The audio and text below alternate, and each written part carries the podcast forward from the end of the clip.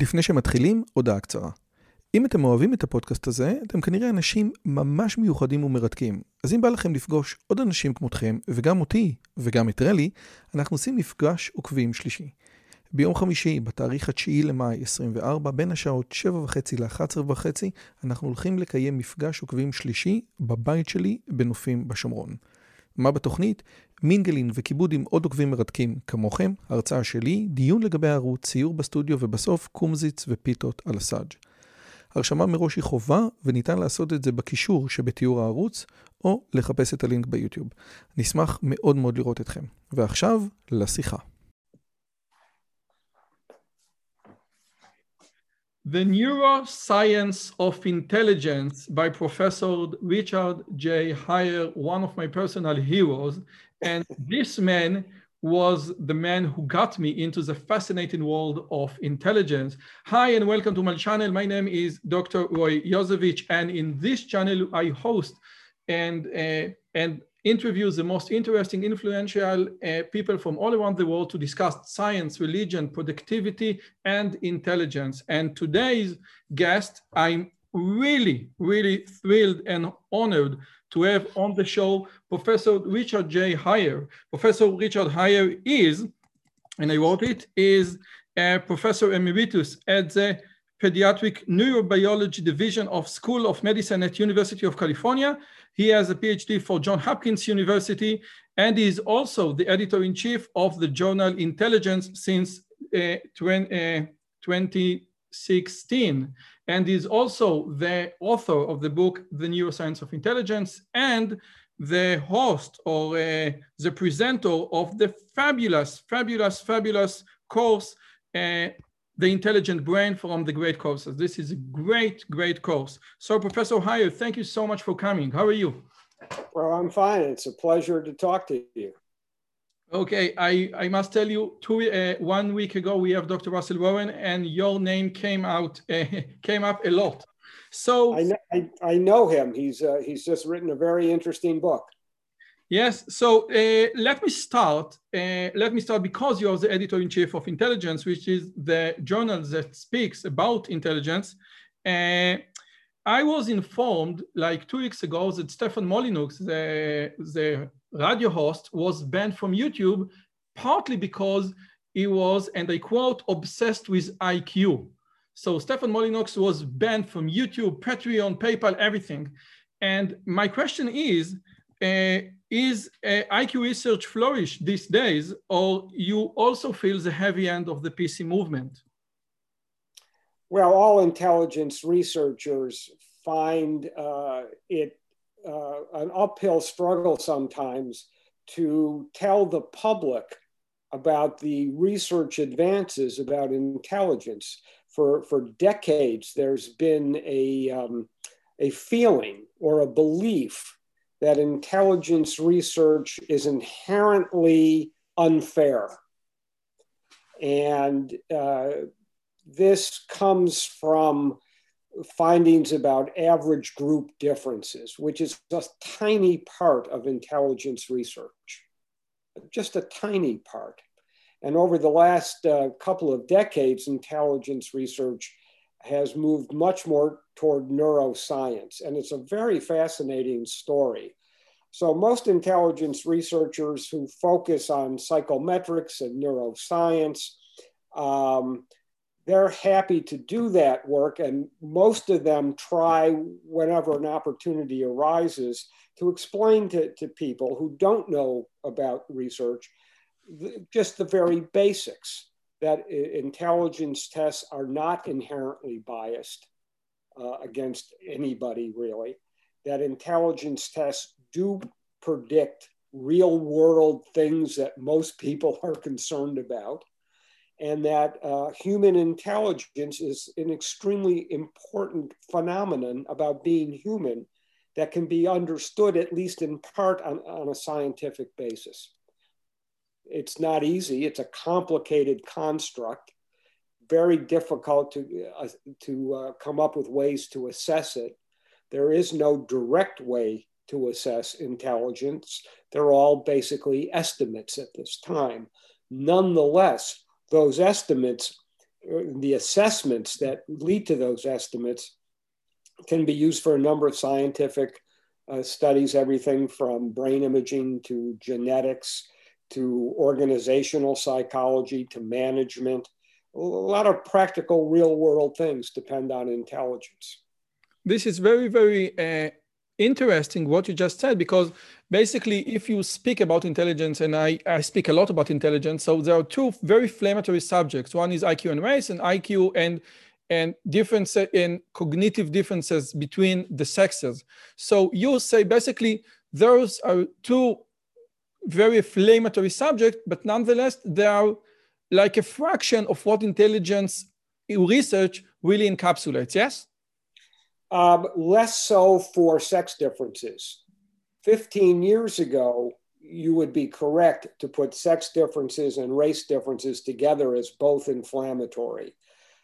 It's much less, it's much easier to talk about differences between men and women now, because research has shown that those differences, when they exist at all, are very small and essentially inconsequential.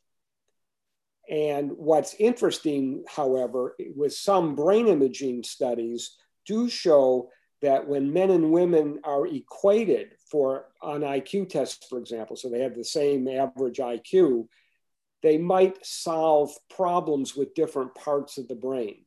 This is still an open question. The early research was suggestive of this, but those sample sizes were very small and need to be replicated.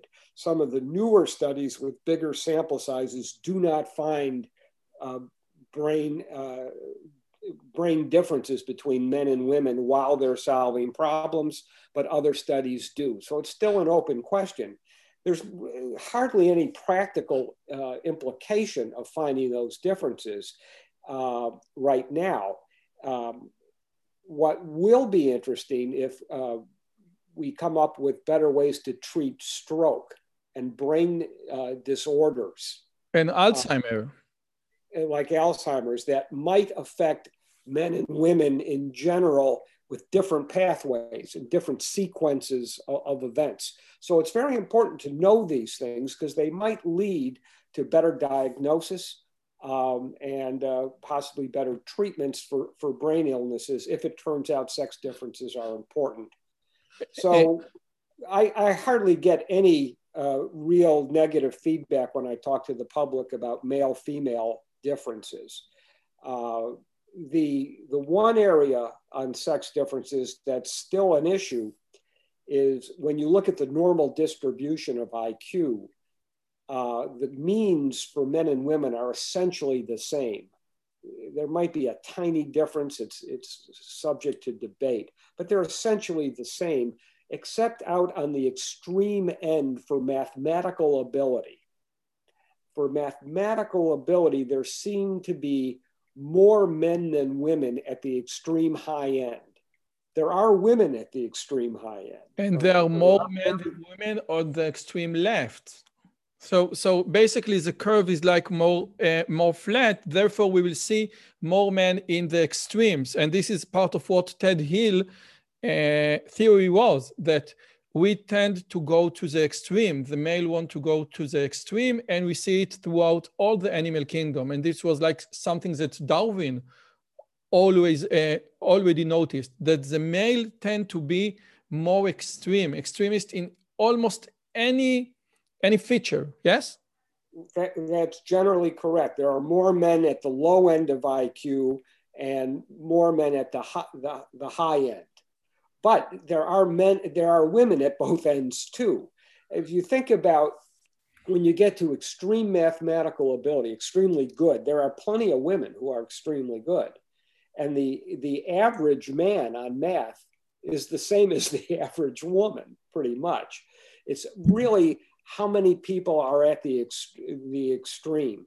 And there seems to be an advantage which for men, which might explain why there are more men in mathematics and engineering and other vocations that require mathematical ability.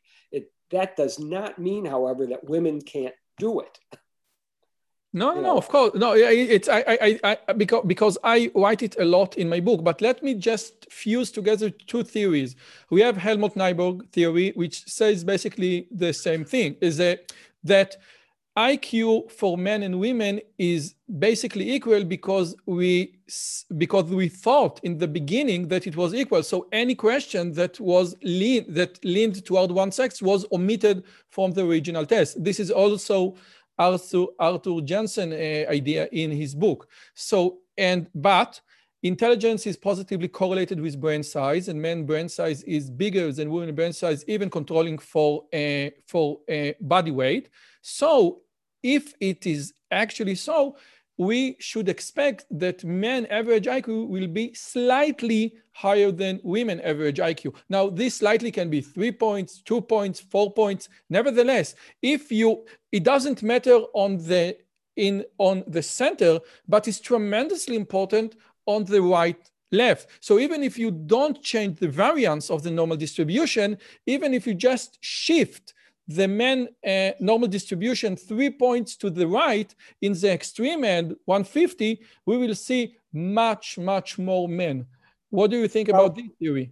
This is the position that a lot of people take, and the data seems to support that, but it gets so complex because of social roles and whether or not women have the same opportunities early on. It's a very complex problem. And so for most IQ researchers are not interested in that. Educators, people interested in the disparity between men and women in the workplace, they're more interested in that kind of data. But as far as the intelligence research community goes, men and women are essentially equal, whether or not one group has an advantage over the other group for certain highly specific mental abilities. It could be true that women have some verbal advantage over men at the high end. But again, this is a tiny part. And that's the male-female differences become much less controversial. The average group differences among races has always been controversial. It always will be controversial. And I'm not sure there's any new data on this. What's new is genetic and DNA data trying to tie psychometric scores to DNA-defined groups. And we're still at a very early stage of that. That only becomes important at some point if you want to predict IQ from DNA, then you might have to have a different kind of prediction, a different equation for different groups. What all this means on any practical level is not so clear. What you hope is on a molecular level, at some point, all these very intricate and complex and convoluted biochemical relationships from genes to behavior can be disentangled in some way to really tell us about the neural basis of intelligence, or the neuroscience basis of intelligence. We're a long way from that, but there is movement in that direction. But part of Steve Shure research, if I get it correctly, is that I can predict your IQ by screening the DNA of embryos, and this is part of the goal. And if you can achieve this, you can screen not for just men, a boy or a girl in an IVF, but also can choose or pick the most intelligent embryo and put it back. So now it is still science fiction, or we are heading towards this goal? It's not quite as simple as you said, because whatever genes might exist that contribute to higher intelligence might also contribute to negative consequences. So at this point, nobody really knows. You can do some prediction just based on DNA, particularly for embryos that might have a higher probability of mental retardation at the lower end. That's how most of this data is used now. Theoretically, it can be used to pick at the higher end, but there's a lot of work that needs to be done. And it's only you're only increasing the probability. And right now, you're not increasing the probability all that much. Again, it's one of these complicated social things, but there's an awful lot of good discussion about it among various aspects of the public. So at some point, if the science gets there, people will know about it and make some decisions about how every country, how every society wants to think about or regulate that. Yeah. Yes, but maybe if the US won't regulate it, so rich people will fly to China and do whatever they want to do there. So it's, again, a very complex issue indeed. So I couldn't agree more. So with your permission, since those two topics are, since the sex differences is like a sub part of intelligence, I want, with your permission, to go to see the big picture. Now, in your book, you mentioned several definitions to intelligence. One of my favorite, and you said one of your favorites, is intelligence is what you're using when you don't know what to do. So it's a great definition, less complex than Linda Gottferson, but nonetheless, it's a great, wow, this is intelligence. Oh, okay. So my question to you is, intelligence is basically a measure of how smart you are. And there is like a pain in the butt in this notion, because we have savants, idiot savants. And idiot savants are like, how can it be? How Kim Peek can be with intelligence of 85 or 87? How we can see tremendously gifted in tremendously cognitive gifted people, but however, they are not intelligent. So how do you, after 40 years in intelligence research, can explain the phenomenon of savants? I don't know. Next question. Look, there are really two questions. The first question is, how do they do it? And the second question is, why can't I do that? Yeah. And the way I talk about this basically is with the concept of G, or general intelligence. And most intelligence tests measure this general ability to reason and problem solve. It's not a specific, it's not limited to a specific cognitive domain like musical ability or mathematical ability. It's the general ability that underlies all other mental abilities. And that's what intelligence tests tend to measure. So it's a general ability. What and there you have the diagram of I can't prepare. So G is a big part of an IQ score, but there are other aspects of intelligence other than G.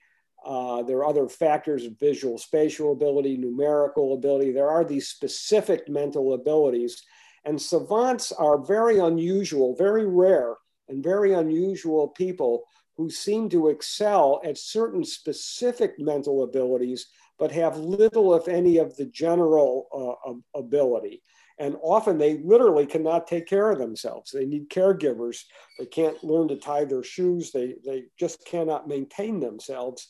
Yet they can do things like play the piano in any style after hearing a piece of music just once. They can tell you. They can tell you what day of the week any date in history was, or what that day of the week would be on any date in the future. This calendar calculating ability. And Daniel Tammet, for example, can feel pi. Can feel the number pi. It doesn't just remember the number pi. We have seen experiments when someone's just shift one digit and he became irritated. He became angry. So he just it can feel like a pattern in an unpatterned irrational number, which is beyond how can it do it? And again, so basically, I think that this diagram is extremely important. So we have mental abilities, and this encapsulates everything: music and day of the week and like rote knowledge, everything. And intelligence, if I quote you, is the part of mental abilities that related to everyday activities? Not necessarily everyday activity, but general activities, general ability. And IQ is a good predictor of intelligence, and the G is a good predictor of IQ. So a G is like the general factor, which considered to be more genetic, more biological. Yes. Yes. Okay. So again, we don't know how does it happen or how is it possible that we have like Daniel Tammet or Kim Peek, but no matter what they're doing something else than normal two-digit multiplication that we do like an intelligence test. Yes? We don't even know. I mean, there have been experiments with real savants to try to figure out cognitively what they're doing. And there's been some brain imaging of savants. The problem is they're so rare, it's hard to generalize from these studies. They definitely are doing something different. The brains seem to be wired a little differently, but how you get from different wiring in the brain or different functional activity in the brain to the amazing abilities they have. Who knows? But again, I'm a little more interested in why can't I do it? I would like to be able to do that. You know, Einstein couldn't do those things. Einstein couldn't solve a Thomas Edison IQ test. So, it wasn't something to solve. It was just general information that not everybody would have. Okay, so from that, there is a wonderful quote in your book, and that goes like this. I hope that I get it out. That even if intelligence is 100% environmental, it is also 100% biological. So could you please elaborate on this? Because I think that the nature versus nature is like an extremely important thing. And one section of your book is also called Nature More Than Nurture. So what do you mean by that? Even if intelligence is 100% environment, it is also 100% in your brain. Well, everything about intelligence comes from the brain. It's the way you think. Now, it could be that if you are raised in a terrible environment, this will affect your thinking, but it affects the thinking by affecting the brain. And somehow that has to be a biological mechanism. So that if you grow up in very limited, with very limited stimulation, that affects your brain, which will then affect possibly the way you think. So one of the interesting things about studies of language acquisition is that if infants are not exposed to the sound of a language in the first several months of life, when they're ready to speak, they won't be able to learn their own language that well.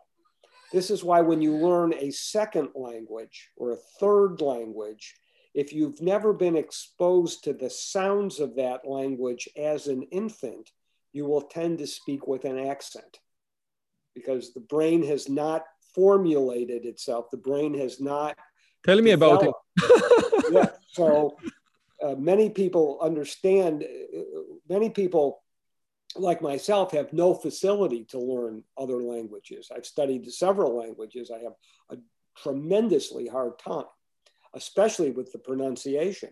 And I think that's because one reason is my developing brain was not exposed to those sounds. There's no doubt that things that happen in the environment, environmental stimulation affects the developing brain. but that's a biological process.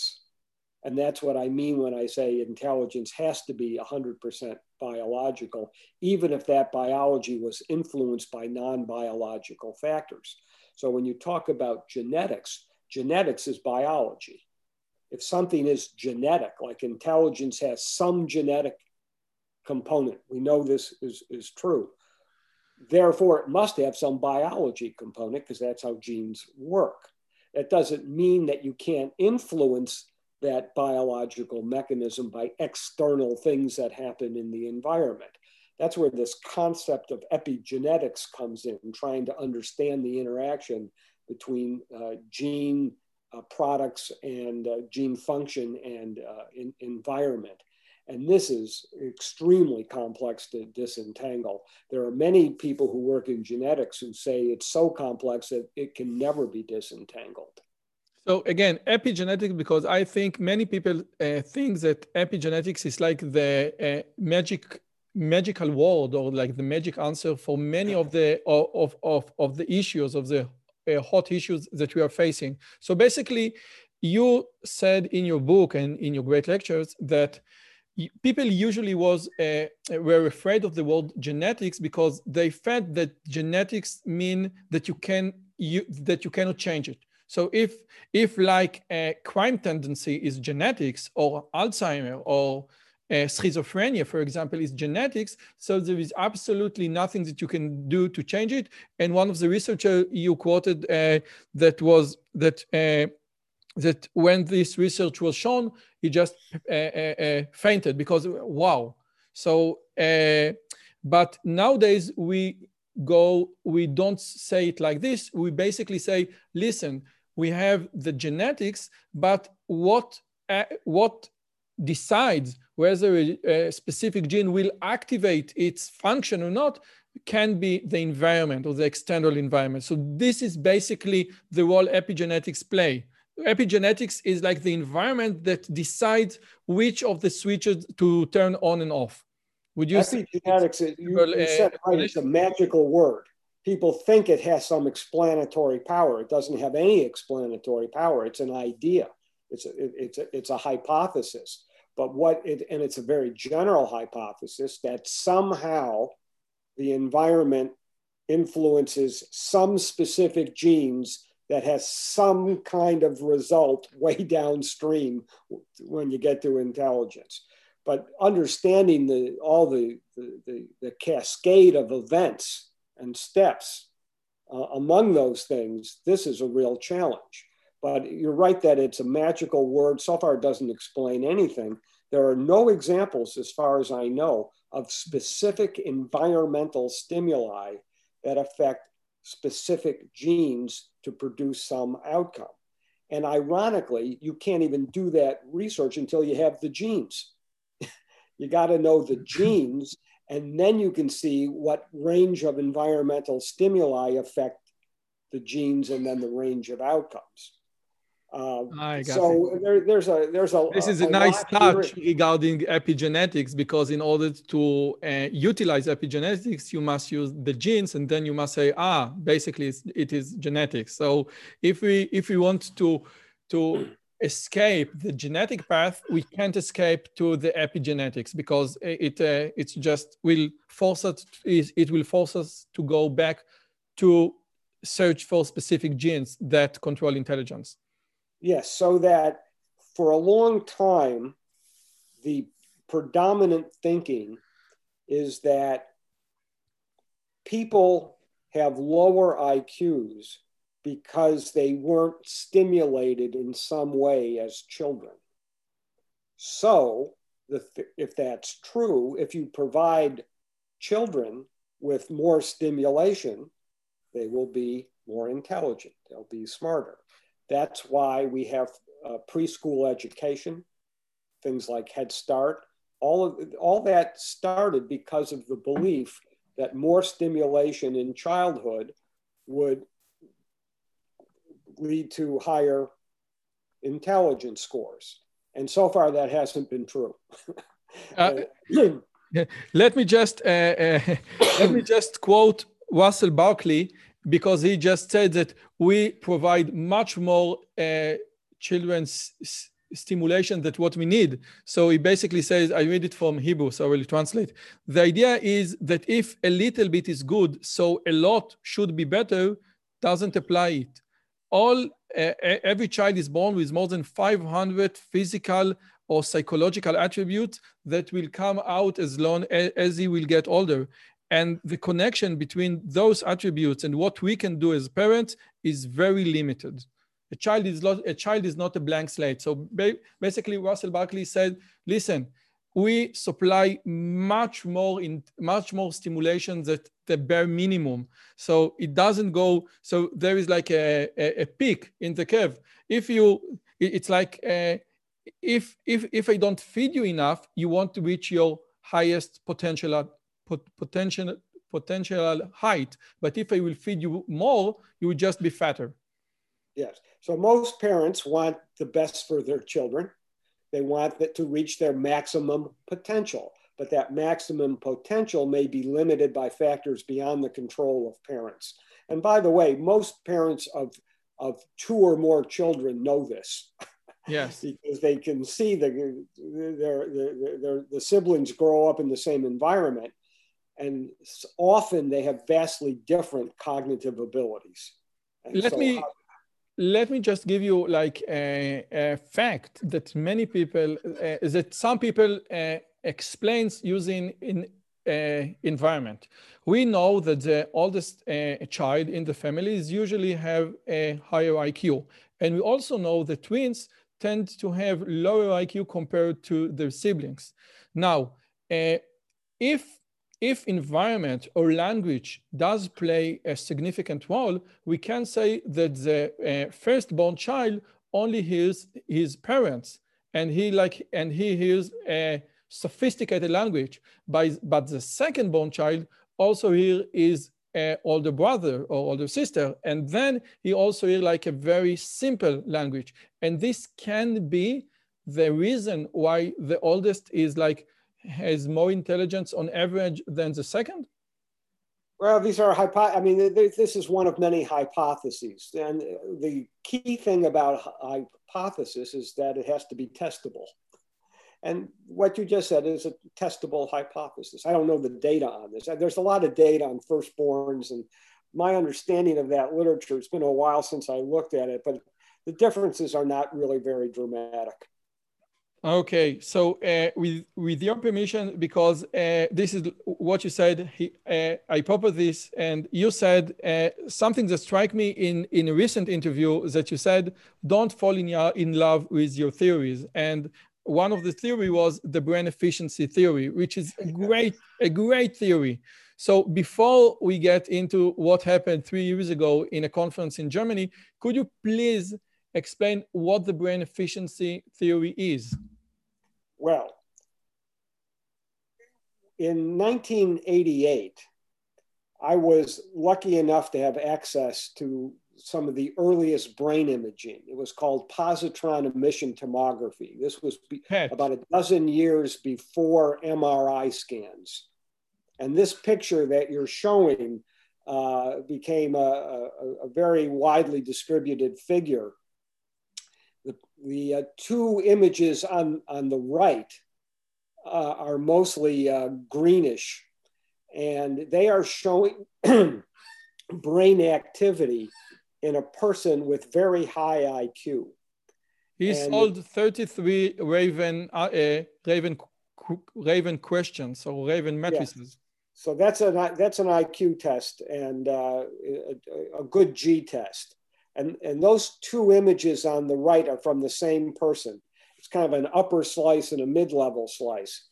And you have the same two slices on the left from a different person who had a much lower score. And it's mostly red.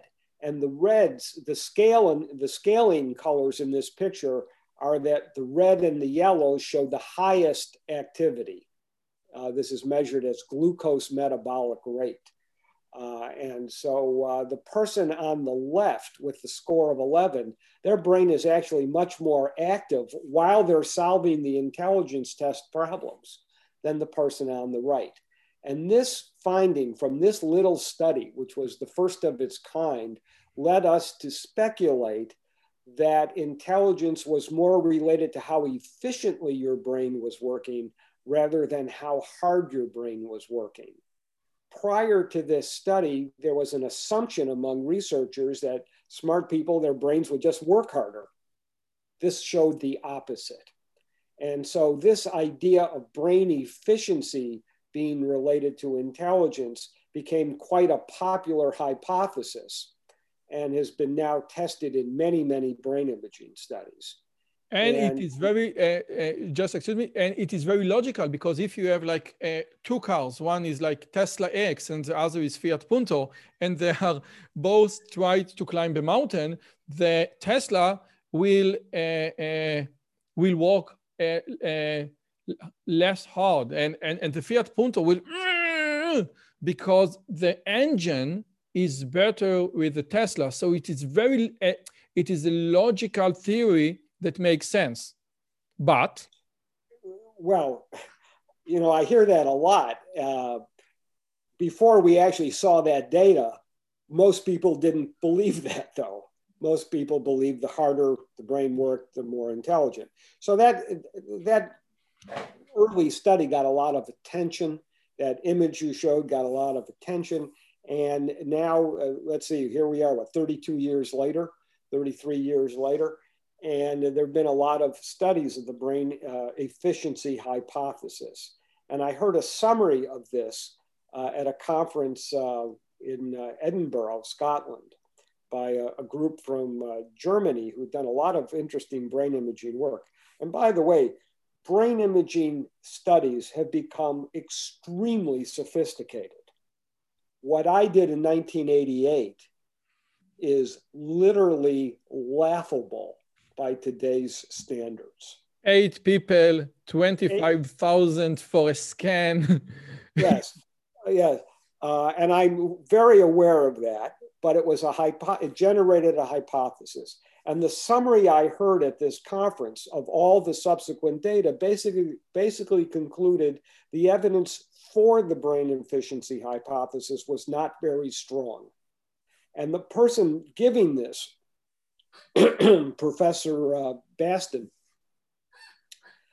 I was sitting right down front, and I know this woman. She's a very lovely woman, and so the question and answer period came, and I put up my hand, and she kind of called on me, wondering what I was going to say, and I said, you know, you're probably wondering what I think when I sit here and I hear that this hypothesis that we generated, you know, 30 years ago. Doesn't seem to be correct, and I think it's terrific. It was a testable hypothesis. You and many others have now tested it. It's led to all kinds of much more sophisticated information. We now have brain connectivity efficiency and different kinds of efficiency, and it's fabulous. And so I was very delighted to hear this talk because you don't fall in love with your theories; they're testable. And most intelligence researchers take this feeling. They're not out to prove that something is right. They're out to figure out what is true in nature. But now you think that the brain efficiency theory is not correct according to the latest data? It's still, in my mind, it's an open question. There are studies that are consistent with it, other studies that are inconsistent with it. It's such a general concept. You know, what do you mean by efficiency exactly? And could efficiency be less brain activity? For example, less brain activity, as we saw in the image in the fMRI. You can measure brain activity using like fMRI and blood in the fMRI. So if you have less brain activity, so the brain work slower or in a more efficient way, no? Well, it could be much more complicated. So for example, there might be 12 brain areas that are used to work on a problem. And you're going back and forth. It's not just 1, 2, 3, 4. I mean, they're just all talking to each other. Parallel computing. That some people only need 8 brain areas to solve the problem. Uh-huh. It might take the same amount of time. It might take the same amount of energy, but fewer circuits, fewer areas. So, and the brain connectivity studies that are now possible, that were not possible in 1988, these studies are now exploring these different hypotheses about where in the brain efficiency might be and how efficiency might be achieved. And they're doing much larger samples. And so I think the jury is still out exactly on whether brain efficiency has something to do with individual differences in intelligence. So I want to go back to what you just said. Don't fall in love with your theories. And again, make empirical hypothesis.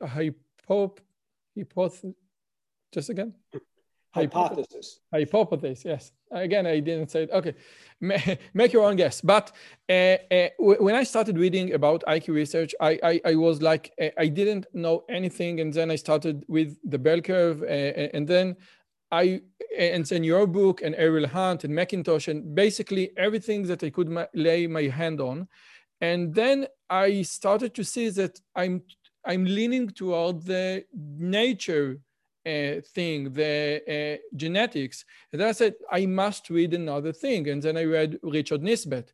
And from what I understand, if I have like two figures, Richard Nisbett and Richard Lynn or Arthur Jensen, for example, it seems that Arthur Jensen and Richard Lynn were obsessed with empirical data, with empirical testing, where Richard Nisbett, a great scholar as he is, didn't provide empirical data for his theories. And I can see it again and again and again. We have like the genetics versus the environment, but Richard Lynn and Arthur Jensen, they went across the world and tested people from different cultures. And Richard Nisbett just said, listen, it doesn't feel right, basically. Or Jared Diamond. Jared Diamond in Papua New Guinea didn't test the native there with an IQ test. He just said, they are very smart. So how do you feel regarding this, this environmental thing, basically supply almost none evidence? I think you've summarized it well. Thank you. Look, you can critique the empirical data. That's fair. Some of the critics depend on cherry picking alternative studies. It's much more complicated than that. And there seems to be, there are fair critics and then there are critics who set out to destroy the concept of intelligence. They just want the, they just want to explain away differences. They want everyone to have equal outcomes. That's what they do. But, if you look at the empirical data, you'll get a different impression. And it's not enough to say, look, these studies are flawed, therefore the opposite must be true. These studies are flawed, so you do better studies, or you have to do studies, on the environment. Well, it's hard to measure the environment. Well, yes, and it's hard to measure intelligence, but intelligence researchers have figured out ways to do it. And people who want to, there's no real measure of environmental similarity. So you want to know if two households have similar environments? How do you do that? Yeah, it is very. And if you can't do that, how do you test hypotheses about the importance of the environment? I would even know the environment is true. We know the environment has influence because genetic studies can only explain so much by genetics. The rest has to be environment. But there's also an interaction, and there's also random events, by the way.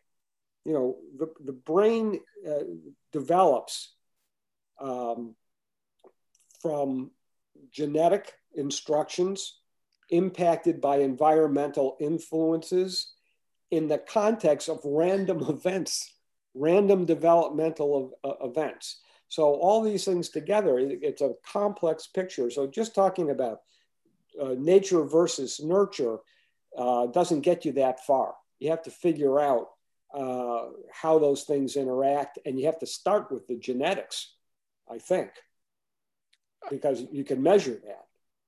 I would even say that I think that Professor Nisbett is digging his own hole, because basically his theory is that IQ of 70 for below Sahara Africans is impossible. You just it can't be done. It can't be true, because 70 in IQ of 70 in the US means that you are almost totally retarded. And then he concludes that the IQ of the sub-Saharan Africans must be higher. But in speculating this theory, he said, let's say that it's higher as one standard deviation upper, which is 85.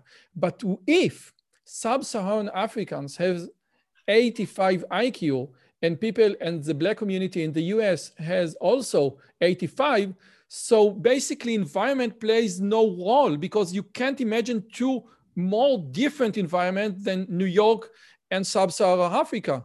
So in a way, saying that sub-Saharan Africans cannot have an 70 an average score of 70, in a way, emphasize and strengthen the genetic theory of IQ. What do you think?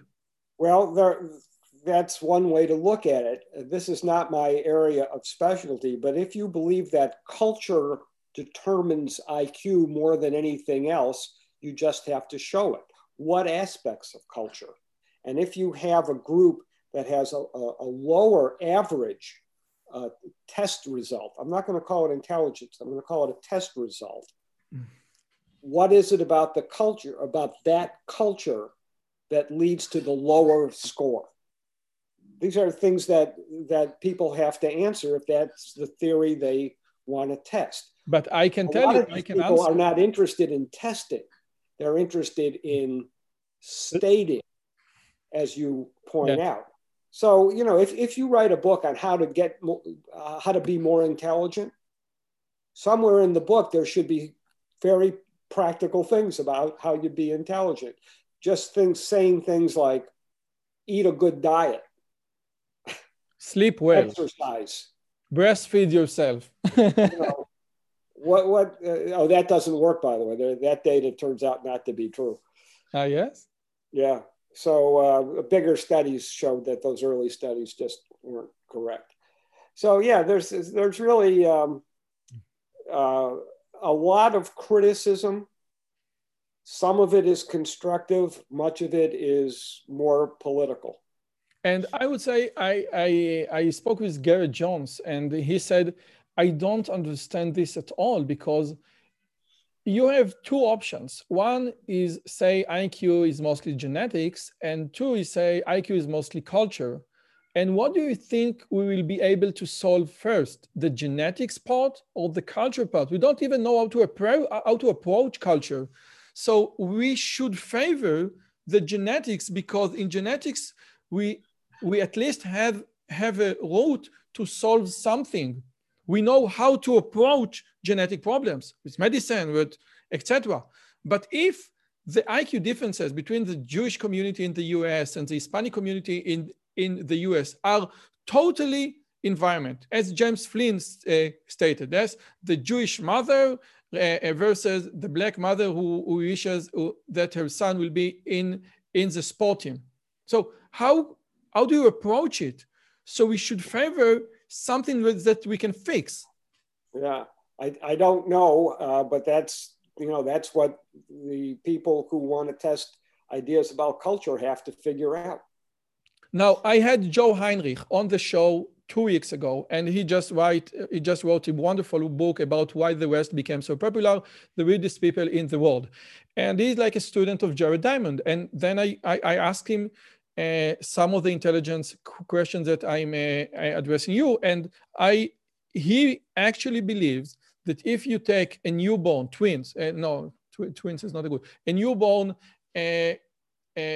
from Papua New Guinea and place him in New York, he will have like the same amount of he will reach to the same level of IQ. So of is a, yeah, it will reach to the same level of IQ in the US. So basically, if we think that James Flynn theory is correct and people in the West developed something that, you know, we are leaning towards the abstraction and the scientific, it should be presented in our brain circuits. So basically, he also is like, I think that he's very afraid as being part of Harvard University to say, listen, it is not pure environment. Well, let's talk about you for a minute.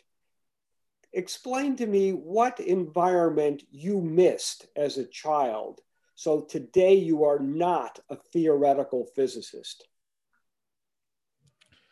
No, just a second. But I can't explain you this, but just a second, I can explain you why many girls in Israel were pushed away, and in the, especially in the religious community, and I'm part of the religious community, were pushed away from the science because they were, their teacher, the female teachers, encouraged them to pursue, don't pursue a career. So basically, I can say that that you can have an environment that can push you away from your full potential. Yes, I can. No question about that. Everybody, I think, understands that. What intelligence researchers can contribute is the data to show that there are women who are very capable who don't get a chance, and they should get a chance. That's the social outcome of knowing the data. Now, if your social or cultural environment says otherwise, that basically says we don't care, or we don't think that's true, we don't think women can do that, that's another issue. That has nothing to do with intelligence research. But intelligence research, all of this psychometric research, all this testing research, it all speaks to the idea that every individual has to be treated as an individual, not as a member of a group. You don't know just because someone is a female or a male, whether they're going to be a mathematician.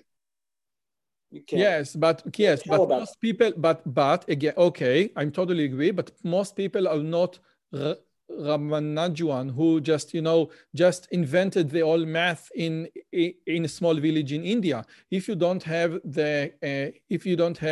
like a physics class in a school, even if you are extremely intelligent and extremely smart, you are in a way pushed away from being a theoretical physicist. No question. But I was making a different point.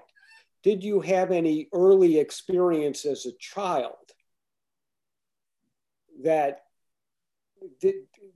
can you imagine having a different early experience as a child that would have led you to become a theoretical physicist? Since I have a PhD in electrical engineering, I know that I'm not smart enough to have a PhD in theoretical physics. I know, because I live in the academia, in the exact sciences, that there are people who are much, much more smarter and intelligent than I.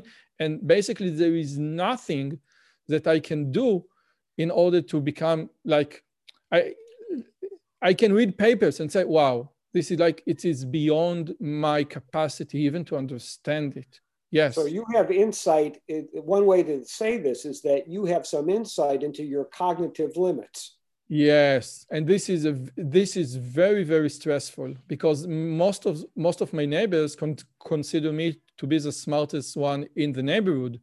But however, I can be, because I'm speaking with you. I speak with Joe Heinrich. I speak with the most intelligent people from all around the world. And I can see the gap.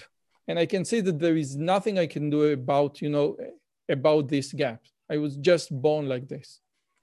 Well, and that's kind of the point. So if someone believes you can take any individual, doesn't matter if they're from a different culture, you can take any individual from the same culture and raise them with all the stimulation, all the role models, all the advantages you can think of, and they're still average. What do you conclude from that? I think I couldn't agree more. And again, the best evidence is someone with more than one child. If you have two children, there is very little you can do in order to steer one child in the direction of the second child. It just doesn't work. So again, but it's not what it wasn't my question. My question is after 100 years of the scientific revolution, what James Flynn said, that we are leaning toward the abstraction right now, is our brain as an infant born in Tel Aviv or in New York is wired differently as an infant than the brain of the people in Papua New Guinea? It might be wired differently in some ways, but it's something to test. It's something to test. And this is why it could be wired differently for DNA reasons or from stimulation reasons. This is why, as they collect DNA samples from around the world and do brain imaging on people from around the world, you begin to get some data on this complex interaction. So that's the direction it's moving. It would be, what I wanted to say was, it would be awfully nice if all the differences among people were due to different environments by chance, so that if you have programs to correct those environmental differences, the behavioral differences or the cognitive differences would disappear or become minimal. And that's what's been, in the United States, we've been doing that for 50 or 60 years with early childhood education. And it doesn't seem to have an impact on mental abilities. It has other impacts that seem to be positive. And it's a good thing to do. I'm not against doing it because it seems to be helpful in other areas. But it doesn't raise study skills, for example. This is one thing that you said, that all those programs acquire or give you as a child, like study habits, which are extremely important later on in your life, but it doesn't increase your intelligence. So we can do the Head Start, which is a 1 trillion, I don't know how many, 1 trillion program, but eventually we won't see any difference whatsoever. Although James Flynn also stated that the IQ gap was reduced to, I think, 12 points or something like this. So yeah, and that all that is good, but I want to think about the next level. I want to think about understanding the non-environmental aspects, because those are the ones that I think can be manipulated to really make a big difference. So that if you have somebody with an IQ of 85, and you can get them to 95 or 100, that's going to make an enormous difference in that person's life. Enormous difference in personal life and enormous difference in society. Now, with your permission, I would like to move on to the next, to the last two questions. One is like a big one, but it is important. There is a chapter in your course, which is the mind in the brain in milliseconds. Basically, you expose us to the theory of ECT, elementary cognitive task, where I ask you to do very, very simple, not cognitively demanding at all tasks, but I time how fast you can do it. And the faster you can do it, is the more intelligent you are. And this is extremely interesting, because then you can say there is no cultural difference whatsoever, because I just time you on a millisecond basis. Yes? And this was Arthur Jensen's idea from his latest book, Clocking the Mind. Yes, it certainly minimizes cultural things. People would argue that if you have a lot of experience that Western people have with making decisions like that, you'll be faster on such a test. I don't know if that's true. But the idea, the fundamental idea, is that you can measure brain processing speed in milliseconds, and milliseconds is an absolute number. You could have 0 and 100 milliseconds is twice as slow as 50 milliseconds, whereas IQ points are on a different kind of scale. They're on an interval scale.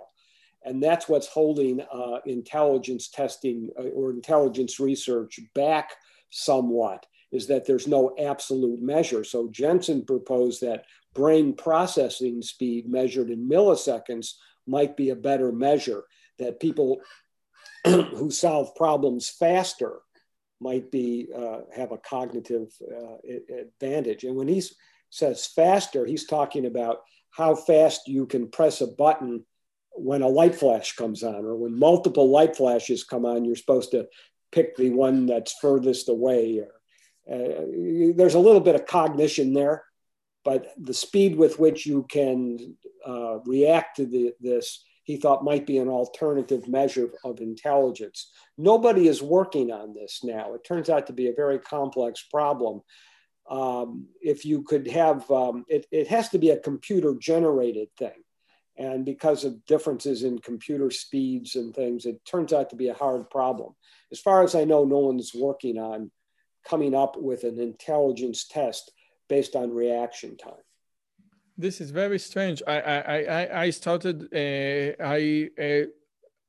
involved in a startup that we wish to change Bender motoric test for children with something that involves artificial intelligence. And one of the things that we are doing is like these tests of like very simple ECT tests, and we time it according to, and we time it. So right now I'm working on this, but again, many people say that you cannot, that every computer uses a different set of times and a different, different times, so you cannot measure it. But I don't think that this is a real problem, because our modern computers times things in nanoseconds. So yes, no, there are ways to solve this problem. I just don't know that anybody is working on it to make it to test several thousand people on reaction time tests and then correlate that to psychometric scores. People have tried this. I was part of this back in the year 2000, but it just hasn't gone anywhere. And this will be a very, very fast intelligent test, because I'm just going to time you for like 5 minutes on different tasks, and then I will know your IQ. Now, again, from what I read, the correlation or the current correlation between those tests and IQ tests are probably is 0.5, so they're not very, very correlated. They're mediocre. That's correct.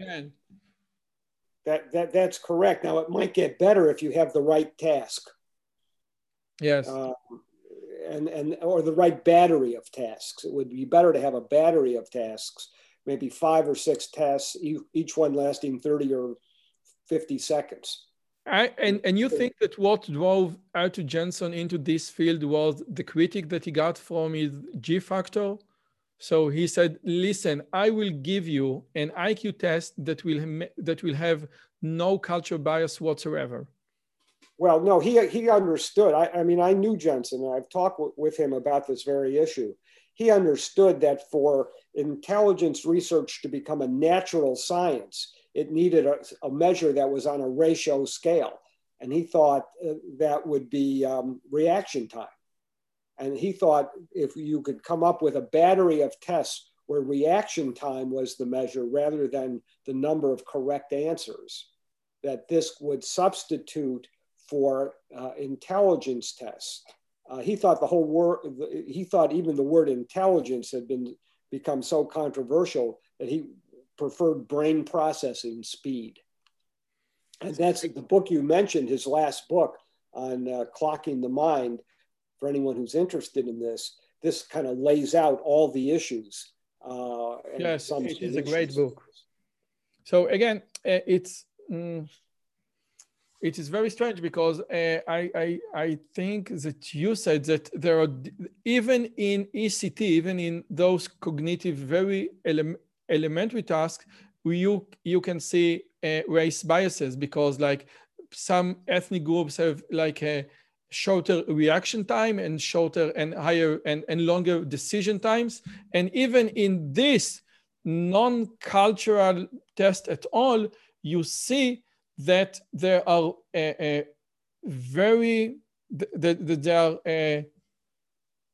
are gaps or the differences between different ethnic groups, and you cannot blame culture.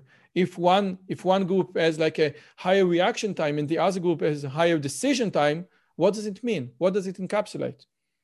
Yeah,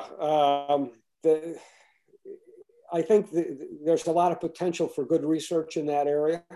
And I hope someone does it, especially if they can do it on a handheld device like a phone. That would be awesome.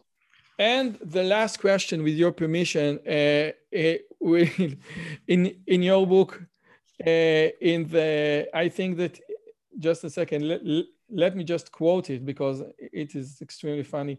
In the Matrix, oh, the Holy Grail, can neuroscience boost intelligence? So let me just read one of your quotes. Is neuroscience can boost intelligence? And one of your quote is, I know Kung Fu. So, which is Neo in the Matrix, that he just got all this Kung Fu material inside his head. So again, we know the limitless IQ pill that was like strike us all. And he said, wow, can we have an anti-Z pill? Can we be like this mouse who is smarter? Can we, what do I need to do? Do I need to listen to Mozart all day? There is, please give us a subscription to be smarter. Well, let me put it this way. If I knew any, I'd be doing that. And I don't do anything different after all my 40 years of doing research in this area. The only thing with my kids, I didn't restrict their computer game playing. I didn't think that would hurt them. If anything, I thought it might help, especially when they were young. There was hand. Just a second. Ishai, you can play how much you want, how many times you want. Okay, please keep going. But for myself, I don't. There are no tips. I mean, I talk in the book about, magazine writers are always calling me. They want tips to raise your IQ. There are no tips. What research can do is understand the neurobiological basis of intelligence, and maybe figure out ways to have the brain wired a little differently during development. I think there's potential for understanding how to manipulate brain systems that could make people smarter, at least on average. But that's really the holy grail. That's where all intelligence research is going. Marry the right people, marry the right spouse. That's the one thing, that's the one practical thing to increase the probability is, to have children with the smartest person you can find that will allow you to, that wants to marry you. I think that this is part of the Jewish or the Ashkenazi Jewish tradition, where we see the smartest people in many philosophers are singles with no kids. We have Spinoza, Descartes, Immanuel Kant, Schopenhauer, etc. And the model of the smartest person in the Jewish community is what we call the Talmid Chacham, the rabbi, and the rabbi is usually marrying the the daughter of the richest people in the village. Therefore, they can have as many kids as they want. So basically, what you're doing, what you're saying right now, is like a Judaism, what Jewish were practicing for many, many, many years. And this is, some people say that this is part of what led to the 15 points in Ashkenazi Jew. Wow, what you're saying is, what you're doing is giving an example of a cultural aspect that influences the genetics. Yes, definitely. So, you know, could be, I don't know. There's a lot to figure out. I think when I started 40 years ago, the question was, is there a genetic component to intelligence or not? And now we are asking if there is an environmental component to intelligence or not. Well, now we're asking about specific genes. How do you know what is this gene function, and how might that lead to some brain mechanism that leads to being more intelligent? So we've come a long way. Okay, now I have like the last question. You are about to publish a new textbook, The Science of Human Intelligence, covering the latest research in the field, with a tribute to Errol Hunt in the cover I saw. Now, what has been updated since the publication of The Neuroscience of Intelligence? This was published in 2017. 2011. 2011. Most of the updates are on the chapter on genetics, completely rewritten, and the chapter, there's now a whole chapter on brain imaging, which is completely new. So there's an update. Those are really the main updates. No, but just a second. But The Neuroscience of Intelligence, in your book, you mention the Finn research, which was conducted in 2015. So how come The Neuroscience of Intelligence was published in 2011? The first edition? Maybe I misunderstood. My book was published in the end of 2016, 2017. Oh. Earl Hunt's book was published in 2000. No. What has been updated? No, again, I'm sorry. What has been updated since The Neuroscience of Intelligence to I see. The Science of Human Intelligence? Yes. Well, it's the same answer, basically. My book in 2017, The Neuroscience of Intelligence, ended with the Finn study, which had just come out, which is the first study of brain connectivity and intelligence. I thought it was a fabulous study. Could you please elaborate on this study? Because it states that basically your brain, the wiring of your brain is like a fingerprint. And I can see, and it's like just a fingerprint. Yes. And so how does it relate to intelligence? Well, the way brain areas are functionally related to each other is a stable relationship. And it's so stable, it's like a fingerprint. You can look at a person's brain connectivity and identify that person. It's unique to that person. Moreover, individual differences in those connectivity patterns are related to psychometric IQ scores.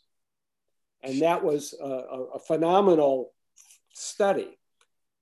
The question at the time was, can it be replicated? And now it can be replicated. And it's those connectivity studies based on brain imaging are getting more sophisticated. So again, the connectivity studies, connectivity means the wiring between different parts of the brain. Yes? Yeah. Yes. And it can be the actual wiring, which is structural connectivity, or it can be functional connectivity about how those brain areas work with each other. And that's the most fascinating advance. And we go into that in great detail in the new book, which is not out yet. Okay, but it will be out. So Professor Richard Haier, it's been a pleasure to speak with you. You are like a personal hero of mine after 40 years. One of your professors was, I forgot his name, Coleman? No, what was the name of your professor that was like the a big guru in the IQ community, the professor who remembered every IQ or SAT score of his students. Oh yes, Professor Julian Stanley. Julian Stanley. Oh, yes, when I was in graduate school at Hopkins, and he did some very famous studies of mathematically precocious kids.